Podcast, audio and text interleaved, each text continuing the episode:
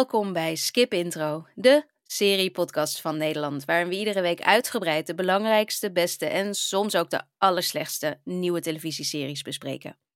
Mijn naam is Anke Meijer en tegenover me iemand die zijn vrije uren ook het liefst doorbrengt op true crime internetfora in de hoop seriemoordenaars te ontmaskeren, Thijs Schrik. Ja, zeker. Ik, uh, slaap is overschat. Ik ga gewoon achter de seriemoordenaars aan. achter de seriemoordenaars aan. Heb je iets met uh, um, true crime, Thijs? Nee, eerlijk gezegd ben ik een beetje afgehaakt bij het true crime gebeuren. Making a Murder natuurlijk, weten we allemaal nog. Toen zat ik er eventjes vol in, maar het lijkt er ook op alsof uh, elke podcast true crime moet zijn. En uh, Netflix gewoon drie true crime docu-series per week eruit knalt. Dus, Zeker. Ja, ik, het, ja. Een interessante zaak is een interessante zaak, maar een klein beetje op af, afgehaakt. Ja, ik snap. Ja, ik, de, de, dit grapje van mij komt, uh, komt niet eens van een docuserie die we deze. Dat had Nee, wel gekund hoor. niet. Want inderdaad, er zijn wel weer nieuwe docuseries. Ik heb er ook heen gekeken. eh, Escaping Twin Flames op, eh, op Netflix. Wel een aanrader hoor. Bizarre zaak. Want hè, het is niet voor niks zo aantrekkelijk. True crime is vaak echt absurd. Ja, Maar eh, dit, dit doelde op eh, de serie die wij straks gaan bespreken. A Murder at the End of the World. Of zoals het eh, algoritme, de, de Alexa van, van deze serie zegt. A murder at the end of the world. Zo zegt hij het iedere, iedere aflevering. Ik viel er iedere keer over. Maar dat gaat eigenlijk over een soort van internetdetective, hè, zoals je ze noemt. Een, eh, een Gen Ja. Z'er die haar tijd op al die fora doorbrengt om eh, onopgeloste moorden op te lossen. Ehm waar we het straks over hebben, staat op Disney Plus. De eerste twee afleveringen. Ik hoop dat mensen al wat gekeken hebben. Wij in ieder geval wel. Eh, en straks meer daarover. We gaan het ook hebben over de nieuwe Scott Pilgrim animatieserie op. Netflix. Scott Ik geloof dat jij, Ja, ik geloof dat jij heel blij bent. Ja, toch? nee, die, die serie, eh, zonder al te veel te spoilen, lijkt gewoon helemaal voor mij gemaakt. Maar of voor mij de Thijs van tien jaar geleden ongeveer. Maar die is nog steeds heel blij met eh, wat hier uit de hoge hoed getoverd is. Ja, Nou, dat klinkt goed. Eh, en ik zelf was heel blij met de eh, serie die op Sky Showtime bezig is, Fellow Travelers. Eh, niet per se voor mij gemaakt, maar ik, het is een mooi liefdesverhaal. En nou ja, dus eigenlijk is het wel voor mij gemaakt. Ja. ja, daar gaan we het allemaal straks over hebben. Zullen we eerst even naar het nieuws kijken, Thijs? yes. Wat, wat had jij? Wat was jou opgevallen deze week? Nou ja, we zijn natuurlijk eindelijk klaar met de stakingen. Dus het, het voelt bijna zo van, is er nog nieuws? Maar Ja, nou, ik vind het wel interessant gewoon voor ons wat relevant is van ja, release data van eh, series. Bijvoorbeeld Ja. de hele grote serie Fargo, waar een nieuw seizoen van is. En heel lang was onduidelijk waar komt dat nou precies. Maar eh, dat komt gewoon op eh, Videoland, Good Old Videoland. Good Old Videoland. vanaf ja. nu eigenlijk. Ja, vanaf woensdag. Ja. dus als je dit op woensdag hoort, inderdaad, vanaf woensdag. Als je het later hoort, het staat er al, ga maar kijken. Het, wel volgens mij aflevering voor aflevering. ja. Dus één aflevering, ik zag ook echt om tien uur s'avonds, Oh. zoiets. oh, ik dacht tien uur s ochtends. Maar dat, Oh, dat tien moet- uur s ochtends ja. natuurlijk. Ja, oh sorry, sorry. Er stond gewoon een tien. Nee, dat klopt. In, in Nederland zeggen we dan 22. Dus ja, Ja. nee, helemaal gelijk. Ik vond het al zo'n gek moment. Ik, ik, ik, ik zal heel eventjes toelichten dat ik vandaag ontzettend vaag ben. Ik heb al allerlei hele gekke fouten gemaakt. Ik wist bij, het, eh, bij, de, bij de opvang van mijn dochter wist ik niet meer wat de code van de deur was. Terwijl ik die echt min of meer iedere dag intoets. Ik, ik gaf verkeerde data door aan mensen. Dus Thijs, Oké, alsjeblieft. ja. Jij Ik, moet eh, even scherp zijn, want anders... Ja, ik druk Gaat op er van knop. alles fout. ik ga even gillen als, er- als er wat geks gebeurt. Ja, absoluut. Inderdaad. Dus Fargo, iedere woensdag om 10 uur 's ochtends staat er een nieuwe aflevering op Videoland. Ja, Toch? met, ja, en dit eh, is het seizoen met, eh, met best wel weer hele grote namen, hè? ja met eh, John Hamm als, eh, als grote hoofdrolspeler. Als, eh, Ja. als ik het goed heb, sheriff slash priester of dominee. En nog van alles meer. En Juno Temple, ook eh, een goede actrice. Die Ja. in veel dingen zat. Ze zat ook in Ted Lasso, zit in Ted Lasso. Het is nog steeds niet duidelijk of dat Nee, nog nee. doorgaat. Ja, zij is Ehm, Keely inderdaad eh, in Ted Lasso. Ja, en het duurde, ja, het was lang geleden, het laatste seizoen van Fargo. eh, en dat was een beetje, vond ik, eh, waarin de formule uitgewerkt leek. Maar er is nu weer zoveel tijd overheen gegaan dat ik toch wel weer, ja, ik, ik heb, we mochten nog niks vooraf zien. Maar Nee. de trailer, eh, ja, ik werd er toch wel heel vrolijk van. Die typische heeft Fargo-sfeer. niemand... Volgens mij heeft niemand nog wat gezien, want ik heb geen recensie voorbij zien komen. Terwijl Hmm. de serie al op dinsdag in Amerika uitgaat. Dus ik, uh, ja, dat is een goed of een slecht teken. Dat weet je tegenwoordig niet meer. Nee. Als er geen screeners worden gedeeld of als er een heel heftig uh, embargo uh, op, op ligt.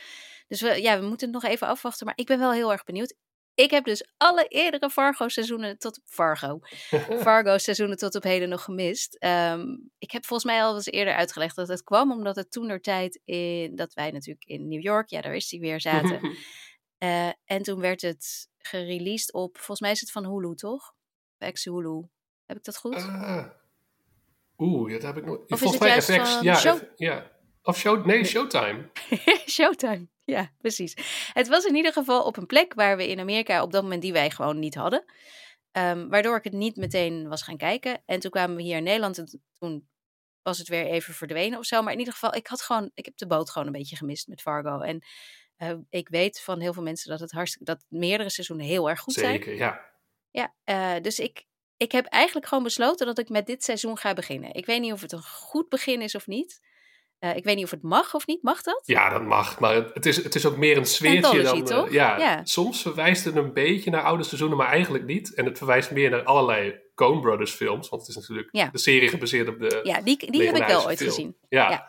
Dus um, ja, ik moet zeggen, seizoen 2, dat is een van de beste uh, seizoenen van tv die ik, uh, nou, ik weet niet ooit, maar in elk geval van het moderne tijdperk uh, heb gezien. Dat was echt fantastisch. Daar piekte Met het. wie was dat? Dat was met Jesse Plemons en Oh ja, met Kirsten, Kirsten Dunst, Dunst, waarin ja. ze ook ja, een soort van stijl speelden. Daar piekte, piekte het een beetje. Alleen, um, ik ben heel benieuwd. Het lijkt alsof het weer typisch, ja, een beetje die Midwestern Amerikaanse stijl van mensen die aan de ene kant heel aardig zijn, maar stiekem misschien die ook willen vermoorden. En maar dan wel uh, uh, Darling erachter zetten. Ja. Nee, niet Darling. Wat zeggen ze daar ook alweer? Honey of zo erachter zetten. En, en je een uh, lekkere zoete iced tea aanbieden. Ja, precies. Dat idee. En ja, eh, het speelt voor een deel in Minnesota altijd, of meestal. En daar heb ik een jaar doorgebracht als uitwisselingsstudent. Oh, dus ja. ik ken ook een beetje de Minnesota nice. Dat mensen nice zijn, Minnesota maar ook een beetje nice. passief-agressief. Oké, okay, maar dat is de, Minnesota is natuurlijk niet waar ze iced drinken. Ik Nee, weet duidelijk helemaal nog niks van dit seizoen. Nee, maar want Minnesota is weer meer richting het noorden, toch? Ja, dat is het noorden. Eh, Ja. ga je bijna naar Canada toe. Ja, Precies, precies. Oh ja, is dat dan weer een andere nice? Minnesota nice, daar had ik nog nooit van gehoord. ja, dat is een beetje van dat ze wel aardig zijn, maar ook je meteen een beetje veroordelen als je, nou ja, als je een beetje anders bent of, uh, Oké. of zoiets. Maar ja, dus ik ben heel benieuwd hoe het in dit uh, nieuwe seizoen zit. Volgens mij is het Minnesota, North Dakota, dus een beetje de klassieke ja, ja, Fargo-setting weer. Oh, Dus- lekker. Dat Ja. klinkt wel goed, inderdaad. Ja, John Hamm is natuurlijk sowieso altijd wel interessant. Want ik ben nog steeds eh, een beetje aan het wachten tot hij weer iets doet wat, wat ja, het niveau van Don Draper benadert of voorbij gaat. Want hij blijft toch een beetje. Ja, het, Ja. Het, het lijkt niet meer echt te lukken sindsdien. Nee, Ik denk niet dat het slecht met hem gaat hoor. Hij zit ook in de morning show. Hij heeft vast voldoende inkomsten, maar toch. Eh, en Juno Temple, na het, het enorme succes van Ted Lasso, eh, eh, vind ik dit ook wel een hele goede casting. En Joe Keery zit er ook in, hè, van Stranger Things. Oh ja, ja.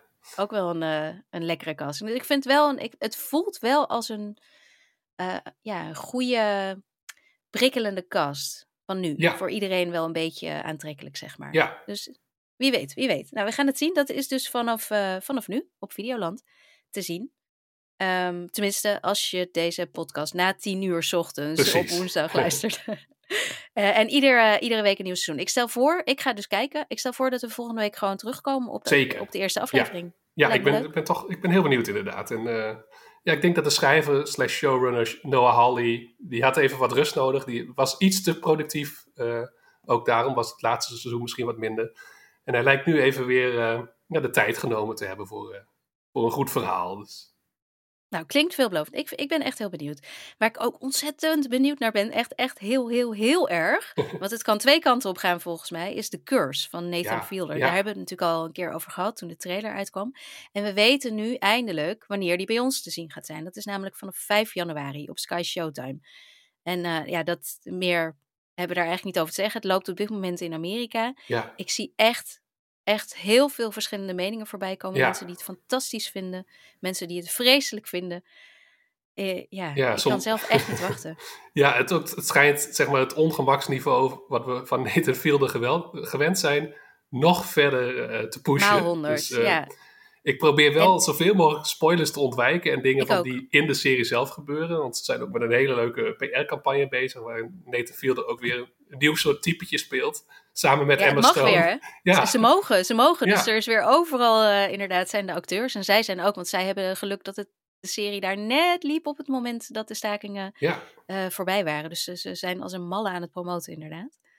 Ja, nee, ik probeer ook zoveel mogelijk eh, alles Nathan Fielder, Emma Stone, een beetje te, voorbij te scrollen zo snel mogelijk. ja. Want Maar ik, ik weet ook niet of het zo'n serie is. Ik heb echt geen idee. Ik ben zo benieuwd. Ik ben heel benieuwd. Ja, nog, nog even wachten, maar fijn dat er een datum is. En dat hopelijk dan gewoon in één keer het hele seizoen eh, online gaat. Dat, we niet, eh, dat ze ook niet gaan doen alsof het elke Ja. week uitgezonden moet worden. Maar Nou, ik denk eigenlijk, want Sky Showtime zendt dingen ook wekelijks uit. Het, het, eh, de serie Ja. die ik straks tip, Fellow Travelers, komt ook ja. gewoon wekelijks uit. oh ja, en die loopt op het moment. Ja, En die loopt ook momenteel gewoon in Amerika. Dus ze, ze houden toch dezelfde release-schema's aan als in Amerika. Dus ik denk dat we dit gewoon iedere week. Maar dat kan ook alweer heel leuk zijn. ja, en misschien moet je, kun je dit ook maar één keer per week kijken, omdat het zo Oh, beetje, ja, omdat het awkward, te intens ongemakkelijk is. Ja. intens. Ja, Dat zou maar kunnen.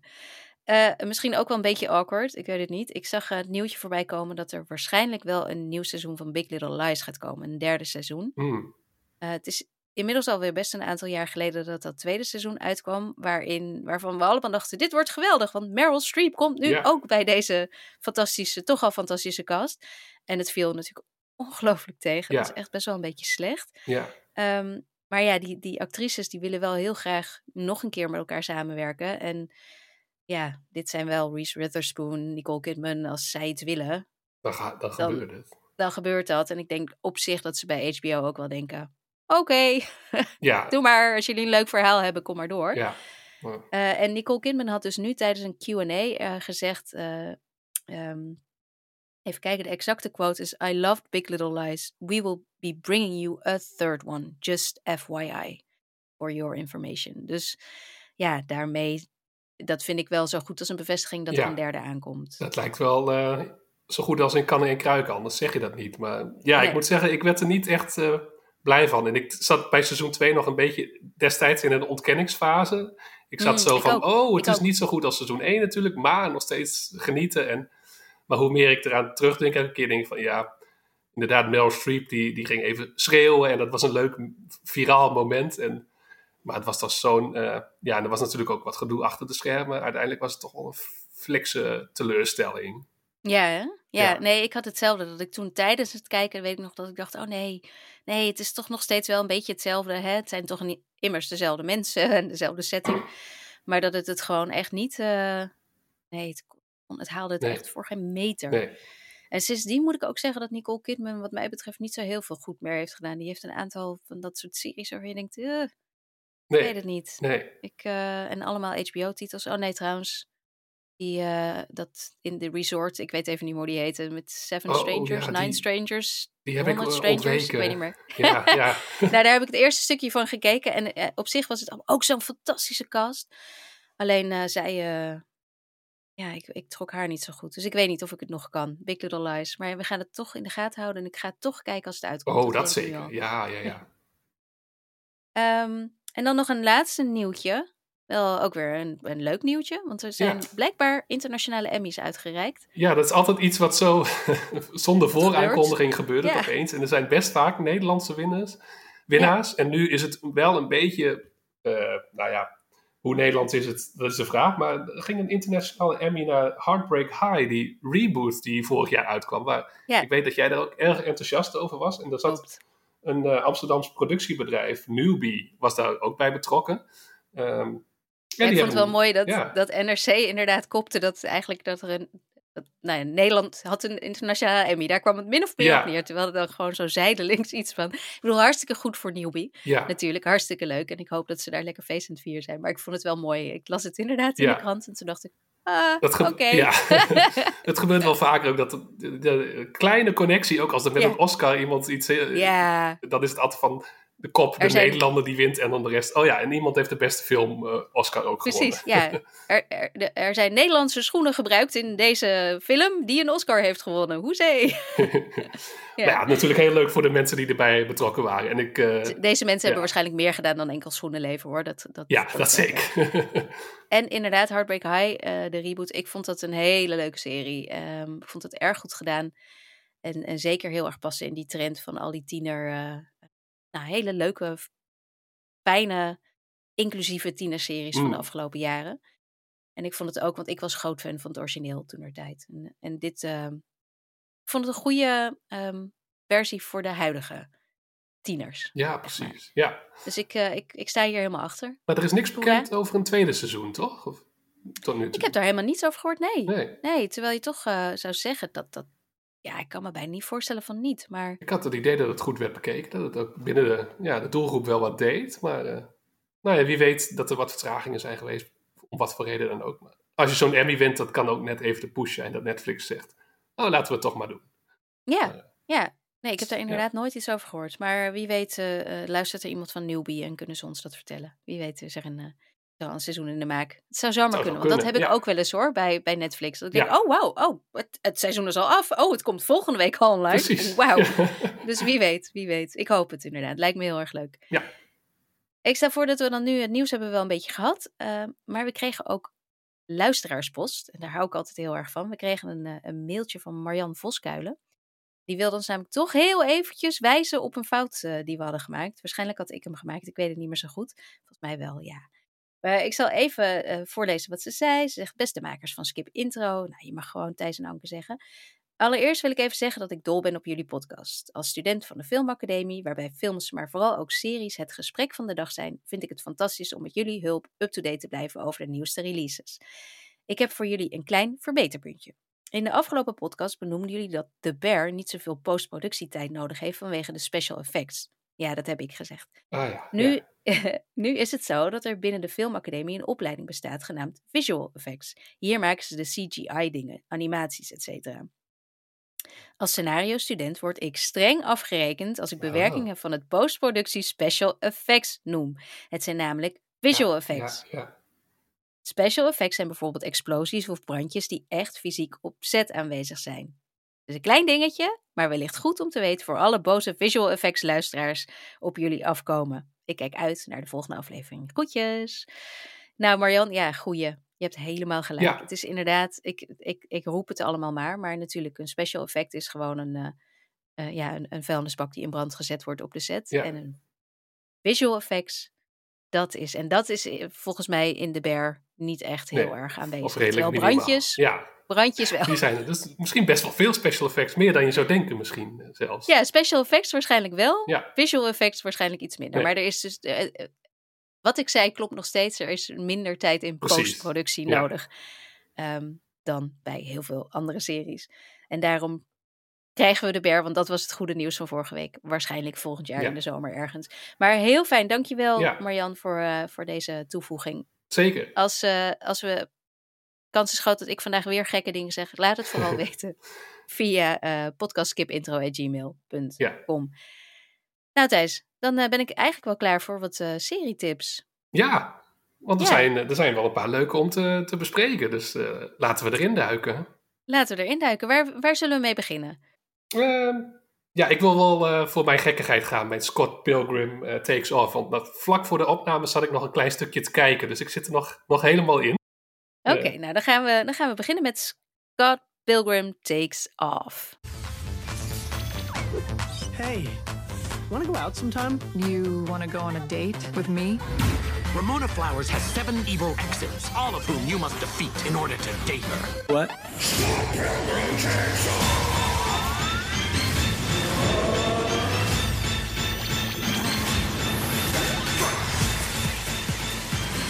Ja, Scott Pilgrim Takes Off. Uh, sommige mensen zal die naam niks zeggen, anderen die worden helemaal wild ervan. Want het is uh, ja, ooit begonnen als een comic van Brian Lee O'Malley, een Canadese uh, ja, tekenaar, schrijver. Um, en daar is een ja, legendarische cultfilm eigenlijk van gemaakt, een paar jaar later. Scott Pilgrim versus The World. En ik mhm. weet nog, toen die uitkwam, toen werd het een beetje mijn persoonlijkheid eigenlijk. Want nou ja, de gimmick achter die film en wat ook een beetje het basisconcept van de serie is, dat je, je hebt Scott Pilgrim, een jongen uit Toronto, en die ontmoet de vrouw van zijn dromen. Het lijkt soms letterlijk uit de dromen zo te verschijnen. De ultieme manic pixie dream girl, Ramona Yeah. Flowers.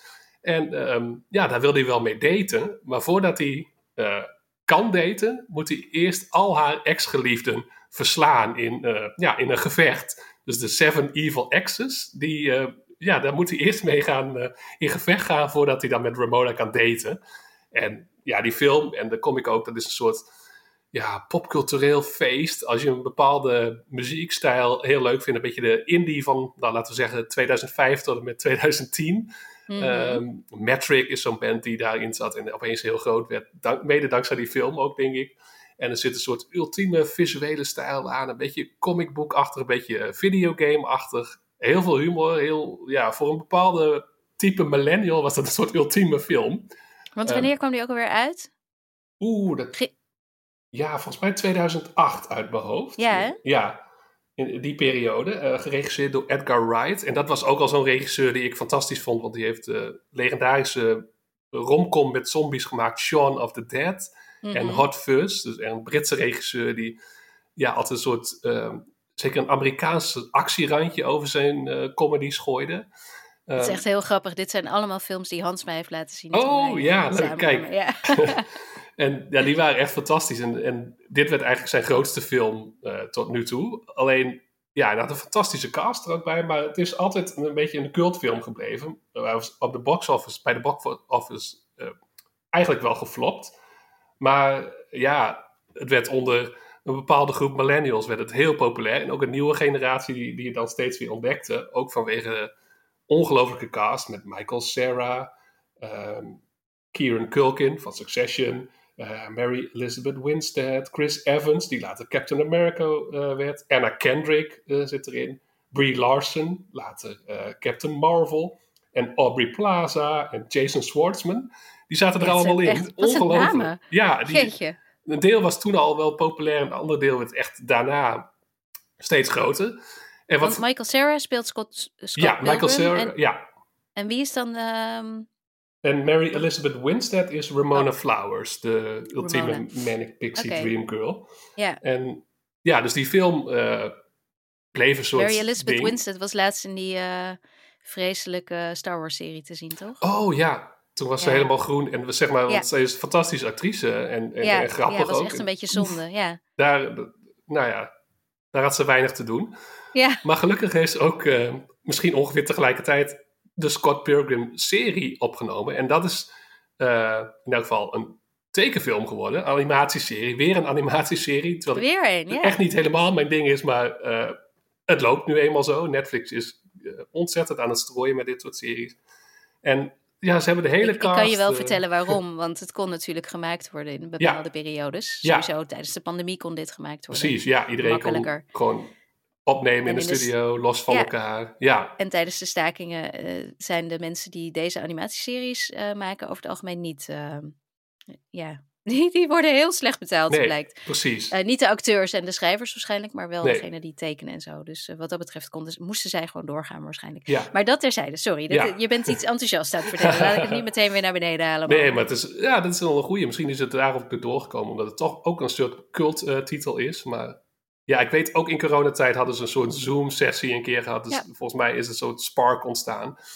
Ja, en opnemen kun je ook eh, in een, je kunt in je eentje in een voice booth gaan zitten om, Ja. je, om je teksten op te nemen en het tekenen kan alleen. Dus dit zijn dingen die, die minder gehinderd zijn door wat er de afgelopen jaren allemaal in Hollywood ja, heeft plaatsgevonden. Precies, ja. heel veel series verdraagd zijn. En daarom krijgen we er nu waarschijnlijk meer. Maar het is, het is niet slecht, want jij bent Nee. al twee weken achter elkaar enthousiast. Precies, inderdaad. En, en maar dit helemaal, want dit eh, ja, zit weer helemaal in mijn straatje. En ik was even bang dat ze misschien het verhaal van de comics en de film opnieuw zouden vertellen. Ehm, maar het is echt een hele frisse twist die eraan wordt gegeven. Ze hebben de oorspronkelijke schrijver van de strip, Brian Lee O'Malley, er ook bij gehaald. Samen met Ben David Gravinsky, als ik het goed heb. eh, die op Twitter heel actief is. Ik volgde hem al heel lang en opeens bleek hij allemaal toffe series te maken. En nu heeft hij Scott Pilgrim eh, Takes Off medegeschreven. En ehm, ja, dus in de eerste aflevering gaat eigenlijk gewoon precies zoals je zou verwachten. En ik denk, als je echt helemaal niks erover wil weten, moet je nu even snel een klein stukje skippen. Maar wat er in de film gebeurt, is dat Michael Cera dan die zeven exen moet verslaan. En dan, ja, hij verslaat uh, de meeste. Of hij verslaat iedereen. Maar wat er in de serie, aan het eind van de eerste aflevering, um, gaat Scott dood, lijkt het. De eerste Evil Ex, Matthew Patel, die uh, wint het gevecht om Ramona. Tenminste, dat denken ze dat het om Ramona is. En dan gaat het eigenlijk helemaal een andere kant op. En uh, krijgt Ramona, die in de film en in de strip een beetje een soort passief figuur was, veel meer te doen. Dat waren ook de jaren ja, nul. Dat waren de jaren nul. En ja, het is dus overduidelijk dat ze zelf ook kritisch naar hun eigen verhaal hebben gekeken en dachten van, we gaan het anders doen. En de, ja, we willen het ook alleen zoiets maken als we iets heel anders kunnen doen. En dat gebeurt dus. En uh, ik heb het nog niet helemaal afgekeken, maar tot nu toe is het echt uh, smullen. goed, wat leuk. Ja, en, het, klinkt ja. echt, uh, het klinkt heel goed. Ik zag ook inderdaad andere enthousiaste reacties voorbij komen. Ja. En als je de film niet hebt gezien, dan moet je wel even de eerste film kijken, denk ik. Uh, ik denk dat hij losstaand ook werkt, maar ik denk dat het beter werkt als je eerst de film kijkt. Omdat het wel zo'n soort van commentaar erop is. En uh, later in het seizoen wordt er ook een Scott Pilgrim film gemaakt. Dus de, een van de Evil Exes is een acteur en die gaat dan Scott Pilgrim spelen. Dus uh, oh, het wordt ook super meta. Lekker meta, en, ja, ja. ja. En het is en, over de top en ontzettend grappig, ja. En met de originele cast ja. Die, die doen ook de stemmen, hè? Iedereen, uh, ja, iedereen, ze hebben iedereen gekregen. Ook Michael Cera, die, uh, ja, het is geen geheim dat, dat zijn rol iets kleiner is geworden. Het is natuurlijk, is er ook een soort mysterie van, oh, misschien is hij niet echt dood. En wordt het bijna een soort who done it? Of waar is hij naartoe verdwenen? Want er kan van alles gebeuren met portalen en met, nou ja, mogelijk tijdreizen, noem maar allemaal maar op. Mm. En oude versies en jonge versies van personages. Dus um, ontzettend zoals leuk. Buddies klinkt dat. Ja, bijna wel. Maar dan, ik denk, ja, ik heb het einde nog Maar in gezien. animatie Ja. werkt dat misschien Ja. net iets lekkerder. Precies, en ze, ze kunnen ook allerlei genres doen en de gevechten zijn heel grappig. En eh, het is allemaal een beetje naar de moderne tijd eh, gedaan. Eh, dus de- bijvoorbeeld een lesbisch personage, wat eerst nog een beetje in de film misschien een soort punchline was, is nu veel meer uitgewerkt bijvoorbeeld. En eh, ja, ik heb er erg van genoten. En je merkt volgens mij die cast, die vinden het ook heel leuk. En ehm, nou ja, goed, ze konden niet allemaal in dezelfde ruimte zijn natuurlijk. Maar eh, het schijnt dat ook iedereen, dat ze al vele jaren sinds de film een soort eh, e-mail chain hebben, waarin ze allemaal Mm. zitten. En dat daar ook het eerste zaadje werd geplant van eh, Edgar Wright, de regisseur van de film, is nu betrokken als producent. Die had ook in een mail gezet van, nou, misschien moeten we dit doen. Moeten, we een serie doen. En eh, uiteindelijk is het gebeurd en iedereen eh, doet mee. Dus dat is ontzettend leuk. leuk gedaan. Heel goed. Klinkt leuk, een e-mail chain ook. Het is echt, eh, Ja. het is echt wel een beetje een oude film. Het Ja. verraadt zijn leeftijd wel op die manier. absoluut. Ja, het zijn oudere millennials allemaal. Oké, nou Scott Pilgrim Takes Off staat nu helemaal op Netflix, neem ik aan. ja, helemaal. Afleveringen van ongeveer iets meer dan 20 minuten. Dus je kunt er echt doorheen vliegen. oh, wat heerlijk. Ja, Oh, wat heerlijk. Ja, dat, eh, daar wil ik straks wel even bij A Murder Ja. at the End of the World op terugkomen. Nou, precies. Ik Oh. dacht er ook aan toen ik die andere serie keek. Van, eh, zo, zo kan het ook. Het kan ook effectief. Ja. Ja. Ehm, nou, dan, eh, dan gaan we nu even nog eerst, voordat we naar A Murder at the End of the World gaan, naar mijn serie. Waarvan jij denk ik helemaal niets hebt gezien. Nee, ik heb even de trailer bekeken en dat, dat is het. Dus ik ben heel benieuwd. Ja. Nou, eh, eh, dat is eh, de serie Fellow Travelers. Have you ever had inappropriate physical contact with another man? No. Such a damn good liar. Do you like it this way? All this pretending. You're everything to me. If I was everything, you wouldn't be going where you're going. You should be careful. Everybody lies about something. Ja, Fellow Travelers staat op Sky Showtime. En ehm, ik, eh, ik wil toch iedereen aanraden om eh, even een abonnementje op Sky Showtime te nemen. Het is niet zo duur. En deze serie is het echt, wat mij betreft, meer dan waard. Ik vond het namelijk echt een hele mooie serie. Geen perfecte serie. Eh, je kunt zeker wel nou ja, meerdere dingen bedenken die misschien beter hadden gekund of anders hadden gekund. Maar het algehele gevoel waar ik mee achterbleef was gewoon... Ah, ik vond dit heel mooi en ik- eh, indringend. Ik, ik heb hiervan genoten. Dus dat even voorop. Eh, ik zal even vertellen waar het überhaupt Ja, over gaat. ja. Ehm, het gaat over, het is eigenlijk gewoon een liefdesverhaal wat over, eh, ehm, nou ja, 40 jaar eigenlijk speelt. Het begint in de jaren 50 en eindigt in de jaren 80. Ehm, het zijn twee mannen, gespeeld door Matt Bomer En zeg ik dat goed? Bomer? Ja, ik denk het wel, hè? Het is maar één O namelijk. Oh ja, geen boomer. Matt Bomer. Ja, geen boomer, maar Bomer. Eh, ik wil... Het, Matt Bomer is echt een fantastisch acteur. Ik kende hem nog niet, maar in deze serie, ik ben echt helemaal om. Eh, en de andere, ehm, zijn, zijn tegenspeler, zijn andere, zijn liefde, wordt gespeeld door Jonathan Bailey, die we kennen uit Bridgerton. Ah ja. Eh, en hij is, het is een Brits acteur, maar hij speelt hier redelijk overtuigend, vind ik in ieder geval, een Amerikaan. Zij spelen Hawk en Tim. En Hawk en Tim, ehm, Hawk is eigenlijk een soort van Don Draper. Met Hmm. Bomer had ook echt een hele goede Don Draper kunnen zijn, want die gleufhoed en die maatpakken die staan hem geweldig. Ik denk dat hij iets te jong is nog voor, eh, voor hij had geen Mad Men, eh, nog niet, toen der tijd nog niet in Mad Men de hoofdrol kunnen hebben, maar hij had het echt heel goed gekund. John Hamm, kijk uit. Eh, maar hier krijgt hij eigenlijk een beetje een revenge. Want hij mag, ja, hij mag hier gewoon een ontzettend charmante, slimme eh, ja, medewerker van, eh, pff, ik geloof dat het Binnenlandse Zaken is of zo. Ik weet het niet precies. Hij werkt voor een senator in ieder geval in eh, Washington D.C.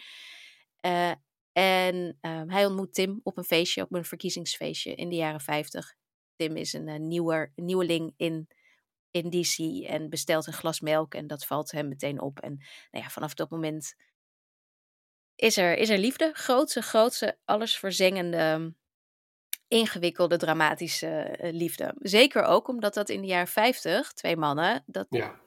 kon niet. Dat mocht Nee. niet. En dat was niet alleen maar omdat, omdat het, ja, zoals je misschien denkt, nog niet gebruikelijk was, zeg maar. Dat, men daarom, dat mensen daarom in de kast zaten. Maar ook omdat er daadwerkelijk in Washington een soort van heksenjacht gaande was. Hmm. De, ik, ik, je kent het McCarthyism Ja, zeker, waarschijnlijk wel. Dat ehm senator Joseph McCarthy eigenlijk een soort van jacht op alles wat maar communistisch was. Ja. Of er tegenaan schurkte of leek. Het hoefde niet eens echt heel goed bewezen te worden. eh, maakte. En daar zijn heel veel me- levens mee verwoest, echt. Maar in die tijd was het niet alleen maar dat ze communisten, maar ook op ehm, homoseksuele en lesbische mensen Hmm. eh, jacht gemaakt hebben. En dat wordt in deze serie ehm, uitvoerig uiteengezet. En dat is, dat is best wel schokkend om te zien. Dat mensen echt aan de meest mensonterende verhoren werden onderworpen. In, eh, ja, op een, een manier om te achterhalen of ze inderdaad ook maar iets van een niet-heteroseksuele eh, voorkeur erop nahielden. Het, is echt, het is echt schokkend dat Oh, dit ja, ja. nog niet eens zo heel lang geleden gewoon gebeurde. Maar dat zorgde er wel voor dat dus deze twee mensen ehm, diep, diep, diep in de kast zaten. En dat hun liefde ook alleen maar achter gesloten deuren geuit kon worden. Ehm, dat maakt wel een hele mooie serie. Want die liefde achter die gesloten deuren is daardoor wel nog extra intens, zeg maar. Zeker omdat het dus eh, door de jaren heen nooit echt een goed moment is waarop ze bij elkaar kunnen komen. En het ook, ik zal niet te veel verklappen waarom, maar het eindigt, en dat zie je al in aflevering 1, het eindigt in de jaren 80 tijdens de aidscrisis. Waar Mm. dan ehm, Tim, gespeeld door dus Jonathan Bailey, op dat moment stervende aan is. En de gevolgen van HIV. Dus het is, het is, eh, het is van drama naar drama. Ja, het klinkt wel Eh, heftig, ja. Dat, eh, Ja, oeh. wat dat betreft is het dus ook echt heel heftig. En ook omdat die liefde dus, dus absoluut ehm, ja, op, op alle fronten onmogelijk gemaakt wordt.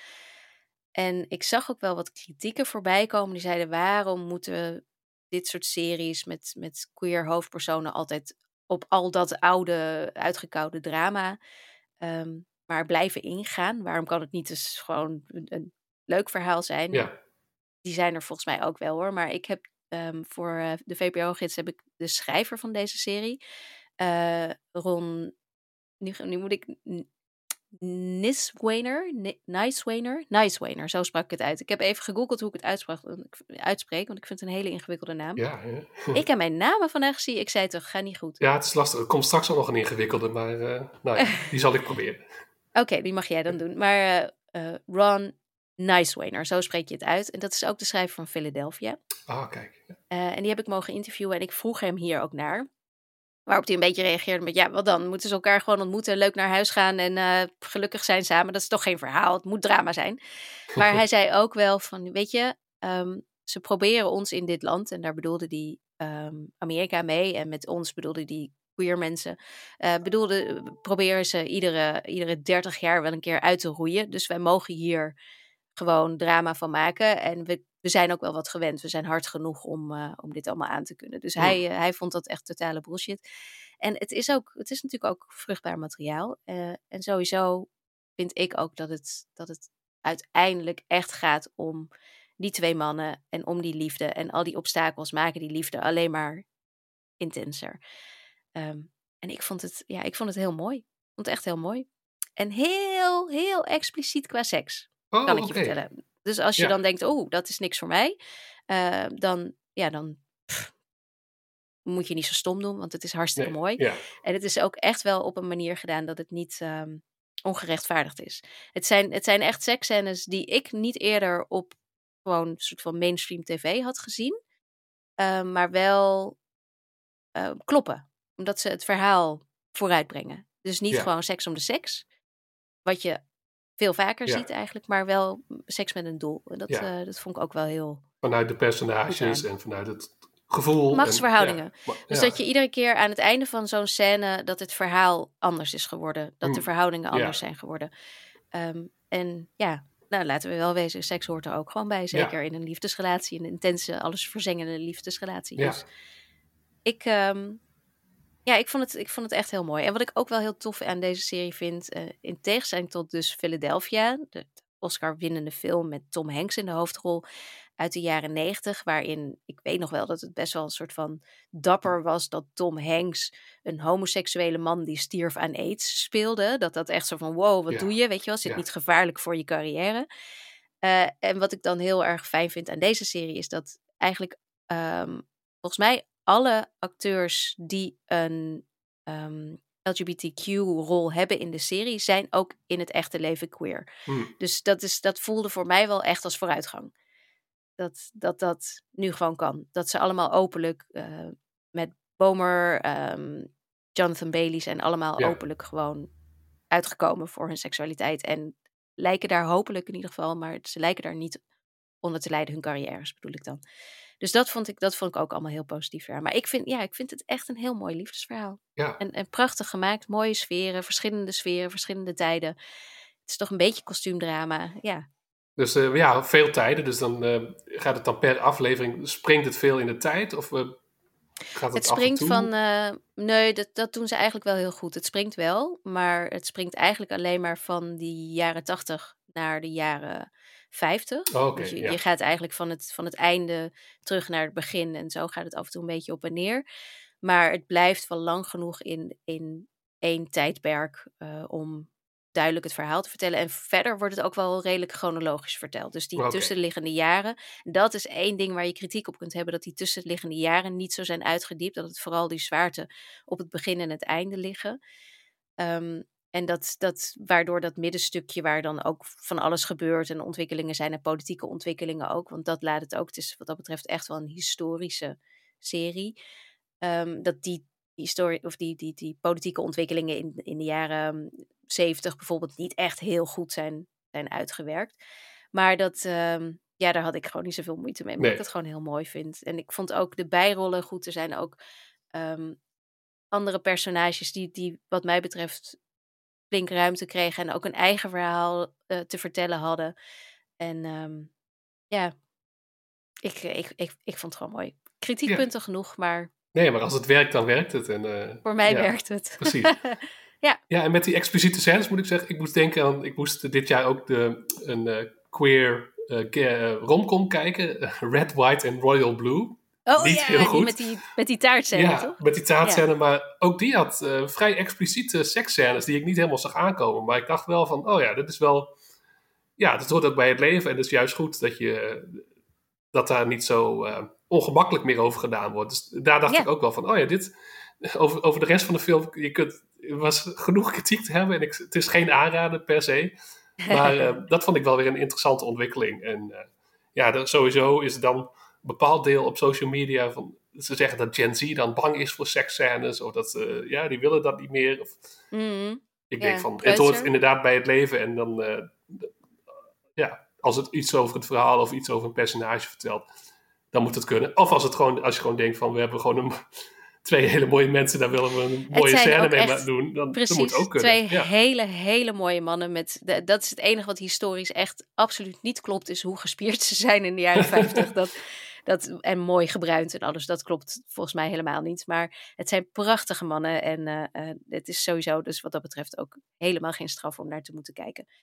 Ehm, ja, ik, ik vond het dus een mooie serie. Het, is, eh, het wordt iedere zondagavond komt er een, of iedere zondag. Ik, begin ik weer met mijn avond. Alsof, we- alsof we nog op ouderwetse manier aan televisie kijken zijn.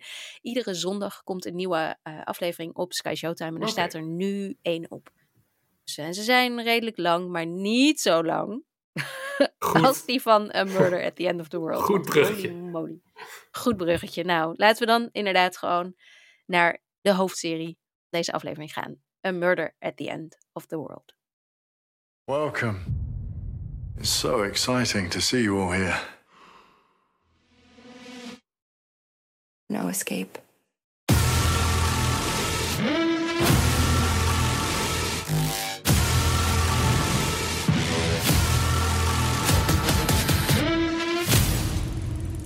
Think there's something going on here that we don't fully understand. Ja, Thijs, zullen we maar gewoon meteen beginnen met het, het, het nou, grootste minpuntje van deze Ja. minpunt, moet ik zeggen, van deze serie.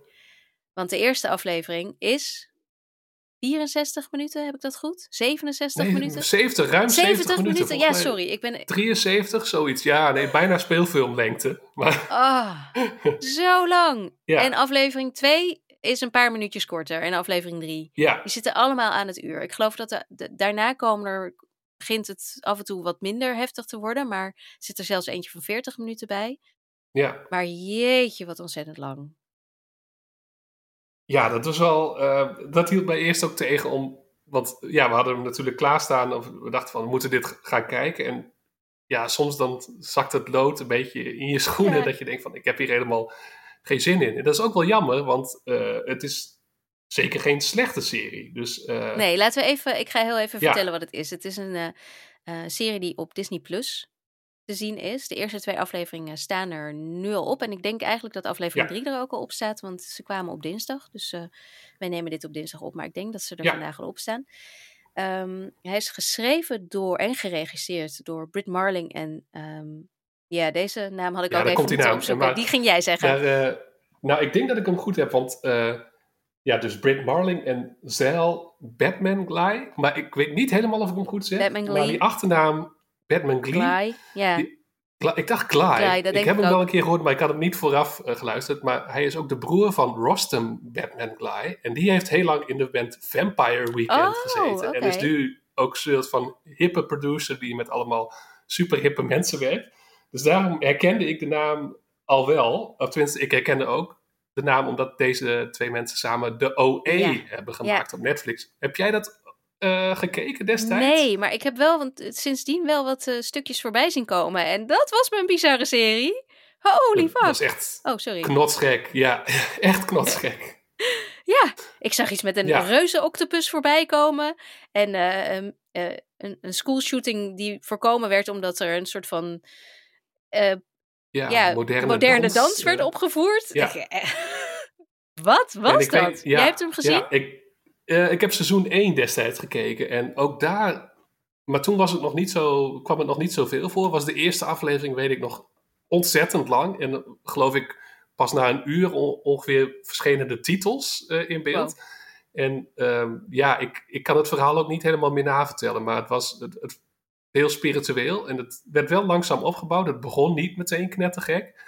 Ehm, maar Brett Marling speelde toen ook een hoofdrol daarin. En ehm, ja, ik weet wel van, oh, deze mensen hebben ehm, veel creatieve vrijheid gekregen. En het werd ook echt zo'n culting. Want het werd dan na seizoen 2 gecanceld. Omdat het gewoon veel te duur was. Want er was ook gewoon, ja, het vloog alle kanten op. En er was ook veel, veel visual effects waren erbij. Ehm, Maar mensen houden Maar ja, er echt van ja. en, eh, of, of vinden het Ja. vreselijk. Dat heb ik wel een beetje meegekregen. En eh, ook in deze serie zit Britt Marling zelf weer. Maar dit is wel, eh, voor zover ik dus heb begrepen, want ik heb die OE niet gezien, is dit eigenlijk een hele traditionele serie voor deze twee Ja. makers. Omdat ze echt Ja. een, een wat meer ja, logisch eh, verhaal vertellen over ja. Een beetje true crime, nou, een beetje Precies. hartstikke true crime geïnspireerd verhaal. Eh, ik zal heel even een beetje uitleggen. Ehm, de hoofdrol wordt gespeeld door Emma Corrin, die we kennen als de jonge Diana uit The Crown. Eh, Emma Corrin is Darby, Darby Hart. En Darby Hart is eigenlijk een soort ehm, Gen Z Sherlock Holmes, zoals ze Ja. omschreven wordt. En eigenlijk, misschien kun je beter zeggen, een Gen Z Lisbeth Salander, eh, omdat ze toch, ja, om het wat moderner te maken. Ze is namelijk ook erg goed in hacken. Ze heeft kort Ja. roze haar.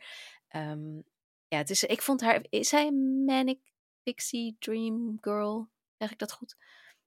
Ja, nou, ik denk eh, wel als je gewoon puur naar haar uiterlijk kijkt misschien, maar hoe ze gespeeld wordt, valt dat, valt dat mee. Het is nog, eh, ja, ze is ook een beetje schuchter en eh, in elk geval in de eerste afleveringen en terughoudend. Oh, want eigenlijk, Dus- die moeten de he- heel bij de hand zijn, toch? Heel bij de Ja. hand. Maar ja, ik moet wel zeggen, eh, er zat wel meteen heel vroeg een scène in dat ze in de auto zit samen met eh, een vriend. En dat ze dan ongeveer 3,5 minuut lang gewoon een, een liedje zitten Annie eh, aan het zingen zijn. Ja. Annie Lennox, No No I Love I Yous. Love You. Ja, dat vond ik wel. Toen dacht ik wel, oké, deze serie ga ik wel leuk vinden. Want ik Ja. vond dat echt heerlijk eigenlijk. Ik vond het eh, een heerlijke scène, ja. Maar dat hoort wel- past wel bij het, eh, Ja, Bij het cliché. past wel bij een beetje... Ja, bij het, dat is wel zo'n Manic Pixie Dream Girl ding om te doen. Hoewel zij eerst een beetje terughoudend was en dat later beginnen ze, gaat ze pas echt erin mee. Ehm, maar dat is ook wel weer zo'n typische scène dat je ziet van... Het is wel een serie die het net even anders doet. Dus het, is, eh, het neemt ook wel de tijd. En for better or worse om eh, ja, wat zijpaden te nemen. Ja, ik zal nog even, want ik ben, wij zijn ook Ja. verschrikkelijk veel uh, zijpaden aan het nemen en heel veel tijd te nemen. ik zal nog proberen uit te leggen waar het dus over gaat. gaat. Zij is dus de hoofdpersoon, Darby Hart is de hoofdpersoon. Um, en zij, er zijn, ook dit verhaal wordt in twee tijdlijnen verteld. In eerste, of de hoofdtijdlijn is uh, dat zij een boek heeft geschreven over haar avonturen, min of meer als dus internet sleuth, zoals dat genoemd wordt. Iemand ja. die dus op de internetfora zit om um, ja, cold cases op te lossen. Op die manier, dat heeft zij als tiener gedaan. Op die manier heeft zij um, Bill ontmoet, gespeeld door Harris Dickinson, een acteur die in steeds meer dingen te zien is en die um, volgens mij echt wel heel groot gaat worden. Ik heb echt het idee dat hij uh, op het punt ja. van, van, nou ja, Paul Mescal fandom gaat komen, zeg maar. Hij is ook, ik vind hem ook erg goed uh, in, uh, in deze serie. En samen met Bill um, heeft zij dus een seriemoordenaar ja, ontmaskerd eigenlijk, of, of gevonden. Van een man die heel veel vrouwen, Jane Doe's, onbekende ja. vrouwen, uh, ja. had vermoord. En zij hebben dat dan opgelost en zij heeft daar een boek over geschreven. Um, dat is volgens mij in het heden. Dus ik neem aan dat ja, het in het, het heden heden. speelt en niet in de toekomst. Uh, vanwege dat boek wordt zij uitgenodigd door uh, Andy Ronson, gespeeld door Clive Owen. Dat is een tech-miljardair. Uh, om naar een soort van exclusieve retreat te komen in wat uiteindelijk blijkt te zijn IJsland. een of ander bizar tech-savvy hotel. Nee, een hotel kan niet tech-savvy zijn. Hoe zeg je dat? Met ja. alle nieuwste heftige snufjes en weet ik alle veel wat. snufjes, ja. een hotel in the middle of nowhere, in de sneeuw, ijs, alles. Um, waar een aantal ja, hele slimme, um, succesvolle mensen samenkomen. Echt ja. een klein groepje mensen die dan samen gaan praten over wat, wat zij dan kunnen bedenken om toch die klimaatverandering tegen te gaan. Ja. Het is wel weer dat je denkt, ugh. ja, dat is... Uh... Maar uh, zo zal het in het echte leven ook wel zijn. En uh, zoals de titel al een beetje verraadt, aan het einde van de eerste dag van deze retreat met al deze hele invloedrijke bekende mensen, um, valt er een dode. Wordt er iemand vermoord ja. en ja. onze hoofdpersoon, Darby, gaat het oplossen.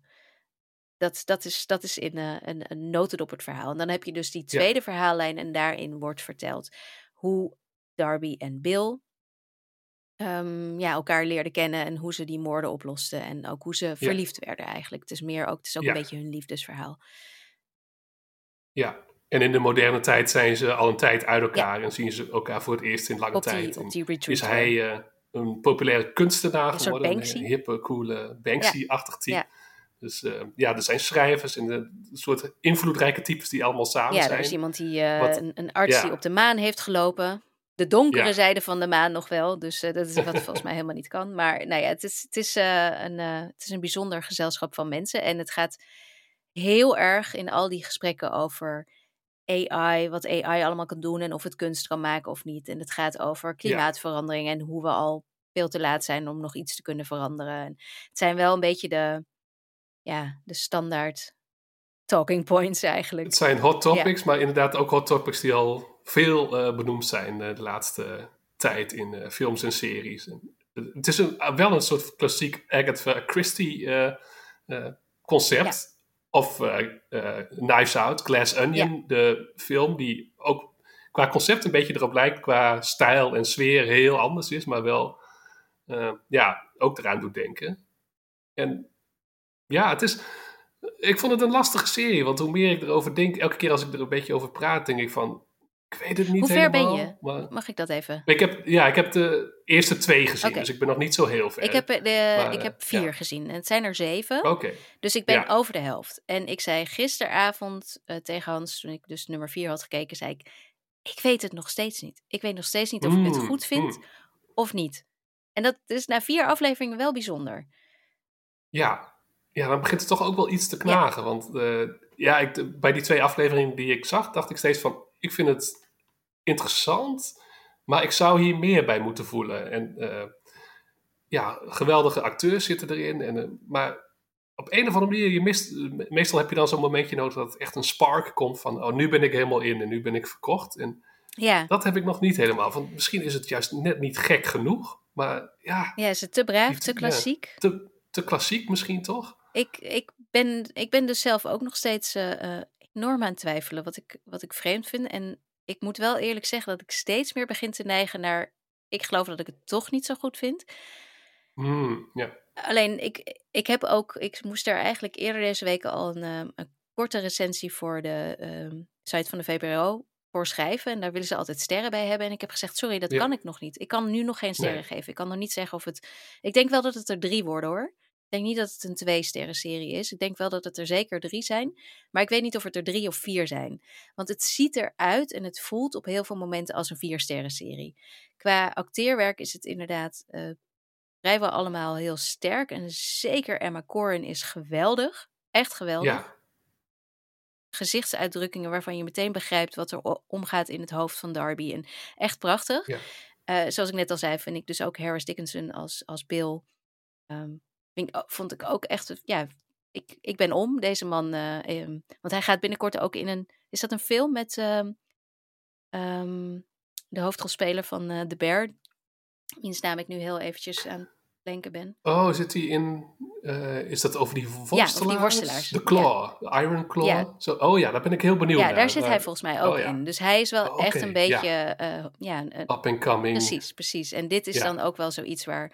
Nou, dit is, dit is een serie waarin deze twee, de- toch wel de hoofdrolspelers, eh, heel veel kunnen laten zien van wat ze allemaal kunnen en wie ze zijn. Ja, En ja, Clive Owen is tot op heden gewoon een beetje Clive Owen, vind ik. ja, en eh, dat soort. Dat, het type, een beetje een mix van Elon Musk en elke andere soort techmiljardair. Ja, dat hebben we ook in veel dingen Ja, al is gezien. hij, en is ook- hij Musk of is hij meer ehm, wat vriendelijker? eh? ik heb niet het idee dat hij ja, een hij, hij doet zich vriendelijker is. voor. Ja, hij is niet. nee, dat is zeker, zeker niet de Musk van de laatste jaren. Maar hij is ook weer inderdaad wat charismatischer misschien dan Zuckerberg. Er zit er een beetje tussenin, maar ook weer niet zo. Ja, interessant dat je denkt van, oh, dit is een ander soort type. Ja, maar wat ik wel, Ik wat wel- ik dus ja. ook heel erg heb, want zij gaat dus in dat hotel op onderzoek uit. Eh, en dat is niet helemaal de bedoeling. Dat, dat wil dus het personage van Clive Owen wil dat eigenlijk ook niet. En alles in dat hotel is ook, heeft technische snufjes. Weet je wel, de, de manier waarop je hotelkamerdeur open gaat met een ring die je draagt, die alles eigenlijk van je meet de hele tijd. Die dus ook weet of je het koud hebt of niet. En ehm, hoe je hartslag is, dat soort dingen.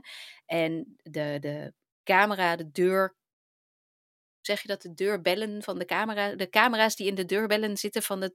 Hoe zeg je dat? In, weet je wel? Eh, Van de hoteldeuren. Daar heb je dan zo'n cameraatje zitten. beveiligingscamera's, of ja, ja, de, wat vroeger gewoon door, door de Ja, vroeger keek je ja. door zo'n gaatje. En nu heb je daar dan zo'n zo'n zo'n schermpje. En dan kun je precies zien wie daar aan de andere kant van de deur ja, staat. Ja, videoscherm. Ja, Ja, ehm, die nemen min of meer alles op. En, en eh, er is een, ehm, een, een assistent, een soort van Alexa, die daar in dat hele hotel aanspreekbaar is. AI, ja. inderdaad. Maar de- Ook fysiek eh, kan zijn, tenminste, je kunt hem dan als een soort projectie ook in je kamer Ja, eh, krijgen. ja. Ja. eh, Ray heet die, geloof ik. Een soort van de assistent, de virtuele assistent die overal bij is. Die volgens mij ook alles monitort. En dat zit me de hele tijd een beetje dwars. Dat ik denk van ja, ze, misschien is dat ook wel waar we het volgens mij vaker over hebben gehad. Dat, dat films, zeker dit soort films en series, leuker zijn wanneer ze in het verleden spelen. Voordat we al deze techniek hadden. Voordat we smartphones hadden. Omdat ik Ja. nu de hele tijd denk van ja, maar hij weet die, de, de, deze man weet toch precies wat zij aan het doen is. En waarom laat hij dat dan Ja. toe? En misschien is dat Ja. een leuke toevoeging. En komt het straks allemaal in die drie afleveringen die ik nog ga kijken. Komt het, komt het, valt het op zijn plek en is het een wow-ervaring? Maar tot op heden ja, voelt het iedere keer een beetje dat ik denk... Ik weet niet of dit klopt. Ik weet niet of dit zo zou zijn. Ik weet niet... Nee, nee, dan zitten er toch veel gaten in dat je denkt van, hmm, werkt dit wel helemaal? Ik vond wel de setting heel tof. Dan dat hot- ik Ja. dacht meteen van, ik wil dit hotel, ik wil daar ook Ja, zitten. het is prachtig. Het is, een soort van, eh, het is een rond hotel. En rond hotel. En alle kamers zijn ook in zo'n ronde gang waar je dan ja, eindeloos doorheen kunt lopen eigenlijk. Ja, het is echt heel mooi. En ook de, de tijdlijn die dus in de, ja wat is dat dan? Geen jaren tien waarschijnlijk, nog niet zo lang geleden. Ja, niet zo lang Nee. geleden, nee. Eh, Want volgens mij de internetfora waar, zat ze op Reddit en zo. ja, Eh, ja, en zij en ze is ook nog niet, ze zijn alle twee ook nog Nee. niet zo oud in, in het heden. Dus eh, ja, ik weet niet. Zoiets, 2010 zal het zijn. Ja, ja. ja. Dat dat ook alweer period, Ja, period precies, is, zeg maar. Aan de kleren kon ik het in ieder geval niet opmaken. Ik kon niet zeggen. En het kapsel was ook dat je denkt: wat is het ook weer? Zo'n hele lelijke pony. Die ook weer een beetje aan die detective uit Bodies deed denken. Ik vond het allemaal niet zo heel prachtig. maar Nee. ehm, ik vond die tijdlijn wel ook weer heel mooi. Want het is heel mooi en warm gefilmd. En ik vond het. Ik, ik trek daar eigenlijk op dit moment het meeste naartoe. Terwijl die aan de andere kant ook weer niet zo heel veel toevoegt. Omdat je al weet wat er gaat gebeuren. Dus ik. ik Ja. Ik vind het ook altijd lastig als er twee van die tijdlijnen zijn. Dan, vaak word je dan ook weer uit die andere tijdlijn gehaald. Dat je elke keer weer even erin moet komen. Ja. En dat had ik met Bodies natuurlijk eh, tot in het ja, maar dat waren wel En- iets te veel tijdlijnen misschien. Ja, veel te veel. Maar hier ook weer dat je denkt van, ah, ik wil eigenlijk gewoon het mysterie in de huidige tijd hebben en niet weer even teruggaan. Hoewel ik snap waarom je het doet en dat je Ja, ook die relatie uitbouwt. En, maar ja, soms, eh, en dit eh, is eigenlijk geen eigen ding, want dat hoorde ik iemand anders eh, zeggen van, ja, dat ze bijna geen vertrouwen erin hadden om het puur op één lijn te houden. En dachten van, we moeten toch nog iets erbij doen, omdat er al veel dingen zijn gemaakt die lijken op deze, dit concept. Oh, dat in ja, het hotel, ja dat dat al gedaan die, die is. serie die ik net, dat ze Nine daarom dit Perfect nog erbij Strangers onder andere en natuurlijk The White Lotus. Dat zijn, er zijn inderdaad de afgelopen Lotus, jaren eh, Glass Onion, de film. Ja, aardig wat eh, ehm, ja, series en films geweest waarin een, een groep mensen, meestal rijke mensen, samenkwam op een plek en dat er dan dingen gebeurden. Ja, dat, dat, dat Ja. is wel zo. Ja, dat, eh, dat zou goed kunnen. Dat het daarom Ja. dat ze dachten we moeten er meer van maken. Alhoewel het, ik niet het idee heb hoor. Ik heb het idee dat dit wel gewoon was wat ze ja wat precies. ze voor ogen hadden. En ook dat die andere tijdlijn had wellicht een hele serie op zich kunnen zijn, als ze dan niet met het einde begonnen waren. Precies, Ehm, ja. Alleen, of dat, dat was zeker niet sterk genoeg geweest, want daarin gebeurt dan ook tot op heden in ieder geval nee. die eerste vier afleveringen niet, eh, niet genoeg. Ja, het is dus een beetje een soort van, ga, ga vooral Medium. ja, ga vooral kijken, maar het is nogal een investering. En dat is denk ik ook wel een beetje waarom ik dus zo enorm aan het twijfelen ben. Omdat ik niet weet, Ja. eigenlijk niet weet of ik wel echt zeg, ga het kijken. Omdat het, ja, 70 plus, dikke 70 minuten. Dikke 60 minuten de, de volgende drie afleveringen. Ik, eh, Ja. Het is echt een investering. En of het het waard is, ik weet het, ik ben er dus nog niet Nee. over uit. Ik, Nee. ja, hou vooral eh VPRO Cinema in de gaten. Want daar ga ik het dan deze week, als het goed is, eh, op vertellen. Als ik het allemaal Ja. heb kunnen kijken. Maar ik, ja, ik vind het nogal wat. Maar het ziet er wel Ja, heel zeker. mooi uit. Ziet er mooi uit, goed gemaakt. En, maar ik had toch van deze twee, ik had dan verwacht van het basisgegeven zou een beetje basic zijn. Maar dan uiteindelijk zou er iets heel geks gebeuren, omdat die twee Ja. makers dat... Ja, misschien daarvan houden, komt er maar nog wel een misschien reuze komt het octopus. Ja, misschien komt die reuze octopus nog. Of komt toch die hele gekke dans, dat ze de moord op gaan lossen door een bepaalde dans te doen. En dan opeens eh, het licht zien. En misschien ben ik dan Dat wel dat, eh, Dat zou zomaar kunnen. ja. Maar tot op heden? Zat het op toe? Nee. En misschien het komt ook omdat ik tegelijkertijd dan die Scott Pilgrim serie kijk, die zo creatief is en origineel en gekke dingen doet. En in 20 minuten gebeurt er zo ontzettend veel. Ja. Dat, Dat je denkt van, ja, zo kan het ook. En, Ja, eh, ik had, ik had een beetje Ja. dezelfde ervaring, want ik heb alvast het eh, derde seizoen van Slow Horses gekeken. Met, Mm. met zes afleveringen van 40 minuten, waarin een, een heel uitgebreid verhaal wordt verteld op zo'n manier dat ik er doorheen vloog en niet eens door had dat ik alweer zes afleveringen verder was. En dat zijn dus ook die Ja. twee, daar, daar ga ik volgende week of de week daarna eh, nog wel even op terugkomen, want het is het beste seizoen tot nu toe. Maar dat, dat was ook zo'n contrast, precies wat jij zegt over Scott Pilgrim. Dat je denkt, oké, maar zo kan het dus ook. Zo kan ik me ook voelen wanneer ik iets aan het kijken ben. In plaats van, ja. ja, dat ik toch denk, oeh, nou, daar gaan we weer. Eens kijken wat er nu, eh, hoe Ja. lang deze aflevering voelt. Oh, we zijn toch niet heel positief, Thijs? Nee, zo, als je er zo over begint te praten, dan. eh, het, ja, dat lijkt toch. Nou ja, ik denk dat iedereen. Het kan ook zijn dat als je toch een soort klik. meer een klik voelt met die personages of met de setting. dat het wel voor je werkt, want het is zeker niet slecht. Dus eh, ja, als je, als je hier heel erg van houdt, van dit soort dingen. dan moet je het zeker proberen. En anders, eh, nou ja, alleen als er niks anders is misschien. Maar, ja, echt een twijfelgeval. Alleen als er niks anders is misschien. Omdat ik wel denk van, dit zijn makers die interessant zijn, Mhm. maar tot nu toe ook de OE, maar die, dat vloog dan gigantisch van de rails. En hier lijkt het dan weer net iets te voorzichtig of zo. Dus eh, lastig, lastig. Ja, nou, ik ga verder kijken, want dat moet ik. Want ik moet er nog iets over schrijven. Mhm. Ik zal er volgende week nog even op terugkomen. Ik zal volgende week Ja, nog even. Ik, eh, vertellen welke kant het opgegaan Ja. is bij mij. Ja, En ik, eh, ja, ik kijk eh, als je wil kijken. En laat ons ook weten wat jullie vinden. Vooral, zou ik zeggen. Toch? Hey, zeker. en weet je ja. wat ik dus de hele tijd wil weten? Brit Marling, heeft zij ook muziek gemaakt? Of heb ik een andere Brit in mijn hoofd? Eh, nee, even denken. Nee, je hebt Laura Marling. Laura Marling. goeie- ja, dat, dat is Ah. een fantastische, Ja. eh, beetje folky zangeres. Echt heel goed. Ja. Ik had- Maar ze lijken wel een beetje op elkaar. Ja, toch? Ja, nou ja. Ja, wat ook- blond, ja, ja. Laura Marling. Ik was haar een beetje vergeten. En eh, bij deze naam dacht ik, hé, hey, maar ook omdat ze blond was. Ik dacht, is zij dan ook Ja. dat? En toen zei jij net Vampire Weekend, dus het zat al de hele tijd in mijn hoofd. En ik moest het nog even Ja. weten. Het is duidelijk dat ik al een paar jaar niet meer over muziek schrijf. Want ik weet dit soort dingen niet meer zo goed. Maar Laura Marling, ja, aanrader. Het laatste album van Laura Marling was eh, mijn favoriet van, ik weet niet welk jaar, misschien tw- 2020 of 2021. Echt ontzettend eh, goed, mooi, mooie liedjes. Oh, dan ga, ik, Ja. dan ga ik die zo opzetten. Nog even een Ja. muziektip als uitsmijter. Kijk, alles kan. Alles kan. Alles kan in Skip Intro. Nou, dan, eh, dan zijn we er wel weer doorheen volgens mij. Eh, Ja. Wat ook wel mag, want we zitten weer mooi op het uur. Ehm, en de Albert Heijn gaat hier zo bezorgd worden. Dus eh, ik, ik moet nu ga- heel snel gaan afsluiten. Ehm, we worden helaas niet gesponsord. Dat mag wel hoor, als jullie dat Nee. willen. Oh, dan moeten we ook nog andere dingen noemen. Picnic, Jumbo, Ja, Lidl. heel goed.